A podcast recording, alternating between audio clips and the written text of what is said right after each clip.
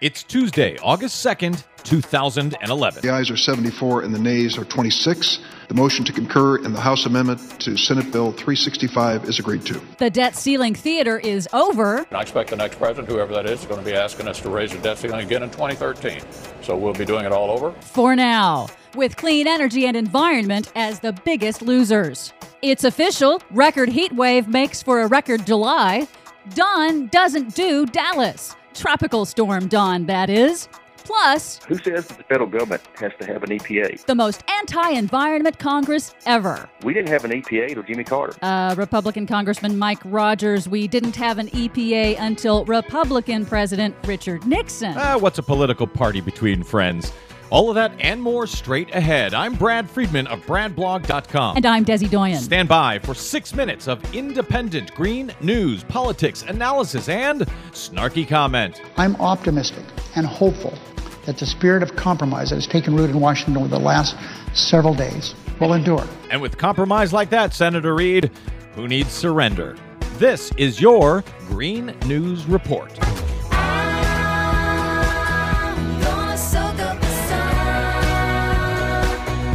Okay, Des, it's been a remarkable uh, few days in the U.S. Congress. Who'd have thunk that this fake debt ceiling crisis would have come down to the very last second? Oh, yes. Who could have known that they would push it to the deadline? It was quite the spectacle. We'll break down the fallout for environment, energy, public lands, and public health in a moment. But first, it's official. The month of July was a scorcher. The record heat wave of the last two weeks that is still lingering over parts of the Midwest broke or tied over 2,600 temperature records around the nation.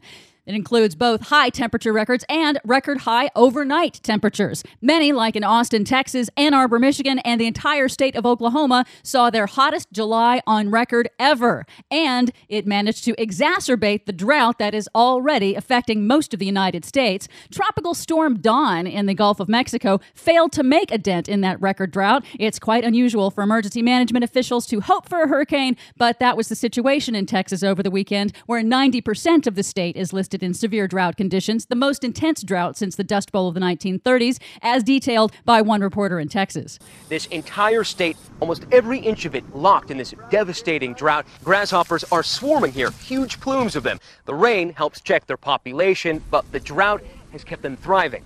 This mountain lion, parched with thirst, caught looking for water in a downtown El Paso car wash. Tropical storm Don in the Gulf was blocked by that massive heat wave in the Midwest, dropped less than an inch of rain on Texas, which actually needs about 15 more inches just to catch up. And that punishing drought is itself a record. Federal drought monitors announced this week the number of states in exceptional drought during July was the largest ever measured, costing an estimated 1.5 billion in losses so far this year. You know, Rush Limbaugh says all of this is just a government conspiracy. Rush Limbaugh is wrong. Well, what are the chances of that? Senate Bill 365 is agreed to. The curtain has closed, for now, on the great debt ceiling theater in Washington that transfixed the media and the country. It shouldn't take the risk of default, the risk of economic catastrophe, to get folks in this town to work together and do their jobs. The historic agreement ensures that the nation's debt limit will be raised by Tuesday's deadline, but will dramatically cut federal spending by trillions of dollars over the next decade. Among the biggest losers are clean energy and the environment, infrastructure, science, and research, and protections for the clean water, clean air, and public health protections we've enjoyed over the last 40 years of progress. Remaining in place, billions in taxpayer subsidies and tax breaks for big oil and other polluters. We have the specifics at our website, greennews.bradblog.com. But don't expect much when Congress returns from their August recess. Congressional Democrats Henry Waxman of California and Ed Markey of Massachusetts called this current Congress, quote, the most anti environment House in history, cataloging in a new report that House Republicans have, since January alone, voted against the environment 110 times. It's the plan of Republican Congress members to dismantle and destroy everything they don't like, including killing off the Environmental Protection Agency. House Republican Mike Rogers outlined it in a recent interview. If, if in fact I think the American people do next November what they started last November, and that is cleaning house, and we do get a Republican-controlled Senate and a Republican president, I think you're going to see some dramatic structural changes in this country. And I'm not talking about just changes to the um, the trust funds and the entitlement programs. For example, who says that the federal government has to have an EPA? Every state has their own environmental protection agency. Why why does the federal government need to be doing that?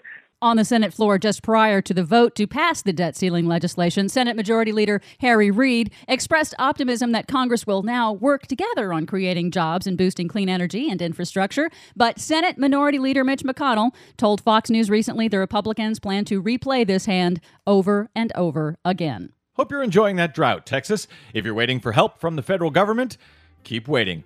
For more on those stories and the ones we did not get to today, please check out our website at greennews.bradblog.com. While you're there, please consider a donation to help sponsor the Green News to keep us on your public airwaves. From bradblog.com, I'm Brad Friedman. And I'm Desi Doyen. And this has been your Green News Report. Trouble ahead, trouble behind. And you know that notion just crossed my mind.